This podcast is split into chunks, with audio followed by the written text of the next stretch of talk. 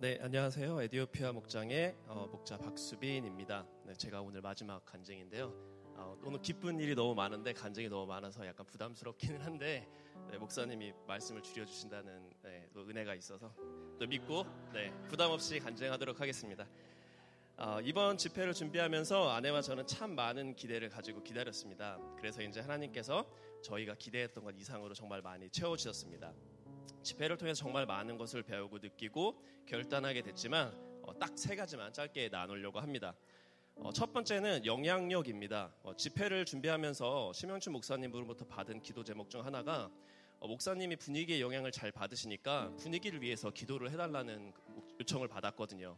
처음에는 참 특이한 기도 제목이라고 생각했습니다. 아니 목사님이 참 소심하시구나. 집회를 인도하시는 분이 본인이 분위기를 이끄셔야지 본인이 영향을 받으시면 어떻게 하시나라는 생각을 처음엔 했거든요. 어, 방금 보셨다시피 제 아내는 참 밝은 어, 행복한 분위기를 가지고 있습니다. 저와는 다르게 참 에너지가 넘치고 순수합니다. 어, 집회 기간 중에 아내가 열렬히 환호하니까 그 분위기가 저한테 왔고 아내의 영향력이 저한테 미쳐서 어느 순간 저도 함께 환호하면서 박수치며 아멘아멘 하는 저의 모습을 보게 되었습니다. 어, 사실 이런 적은 처음이었습니다. 그런데 아마 이것은 저만의 이야기는 아니었던 것 같습니다. 어, 제가 볼 때 교회 설립 오 년 이래 저희 교회 성도분들이 이렇게 아멘 많이 외치고 환호하며 박수치는 거 처음 봤습니다. 어, 그리고 우리 교회 설립 이래 성도들이 이렇게 행복해 보인 것도 처음이었습니다. 그래서 아 이런 분위기면 진짜 브이아이피 전도가 가능하겠구나라는 생각을 다시 한번 하게 됐습니다. 어, 사실 작년에 어, 브이아이피이신 저희 엄마가 저희 교회를 나오신 뒤에 아 우리 교회 사람들 너무 착하다, 너무 다 밝다.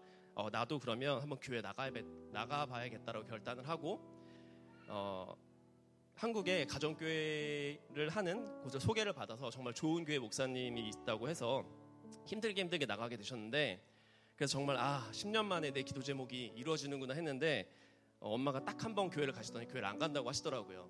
사실은 그 이유가 엄마가 말씀하시는데 아 사람들 얼굴이 어찌나 어둡고 분위기가 어두운지 그 교회 다니면 지금보다 더 우울해질 것 같다. 차라리 엄마 친구들이 더 행복해 보인다. 그럴 거면 예수를 왜 믿냐라고 말씀을 하시는데 아, 사실 그때는 그게 마음에 와닿지는 않았어요.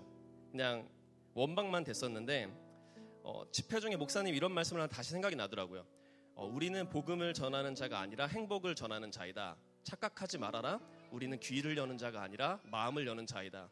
그래서 그때는 그 교회를 원망했는데 어, 집회를 통해서 한번 제 삶을 돌아보게 되었습니다.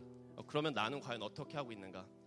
어, 직장에서 팀원들이, 팀원들이 모여있을 때 내가 그곳에 가면 웃음꽃이 피는지 아니면 나만 가면 내가 제일 똑똑, 똑똑한 것처럼 내 의견만 고집하고 다른 사람을 눌러서 나를 높이고는 있는지 가정에서도 아빠만 오면 아빠다 하고 소리치며 집안이 환하게 밝아지는지 아니면 아빠만 보면 온 가족이 눈치를 보는지 목장에서도 나만 있으면 힘들고 어, 지친 한 주가 위로가 되고 격려가 되는지 아니면 맨날 어, 얼굴은 무표정에 다크서클이 턱까지 내려와서 오히려 목원들이 나를 더 걱정하게 만들고 있지는 않은지 어, 이번 집회를 통해서 어, 세상에서 성공해서 티비나 뉴스, 소셜미디어에서 나오는 유명한 인플루언서가 되겠다고 발버둥 치는 세상 사람과 하나 다를 것 없는 명예욕을 쫓는 사람이 아니라 현재 내가 속한 자리에서 그리고 내 공동체에서 하나님의 성, 선한 영향력, 즉 행복을 전하는 인플루언서가 되기로 결단하게 되었습니다.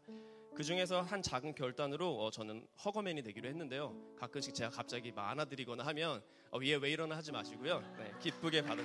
아, 사실은 오늘도 결단하고 왔는데 저도 주저하게 돼요. 아, 내가 했다가 아, 어떡하지? 약간 그런 생각 드는데 네, 기쁘게 받아주세요. 네.